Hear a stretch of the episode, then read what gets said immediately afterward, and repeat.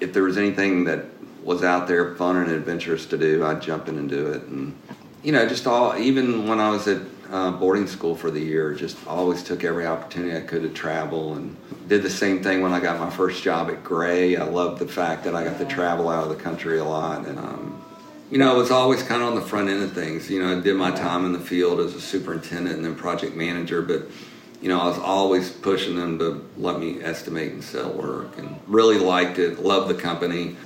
And then, you know, 2000, I had, uh, or 99, a year after that, I was diagnosed with thyroid cancer. From 99 to 2000, I went through two surgeries and some radiation. And so that really kind of chilled me out a little bit, Kelly.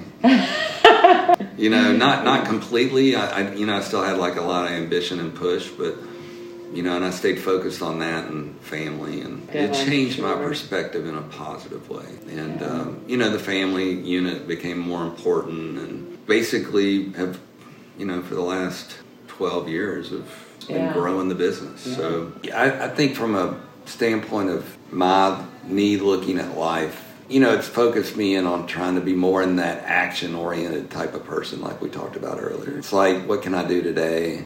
To make a difference in somebody's life or you know what can i do over here to kind of you know be a good example to you know similar to some of the great examples i had in my life sometimes some people just want you to listen and i have a hard time with that because i'm like a fix-it guy i think melissa and i figured out this journey is that we're not going to be always good at everything right and you got to yeah. kind of pick the different things that you're kind of good at focusing on that the talent yeah. that God's kind of given you.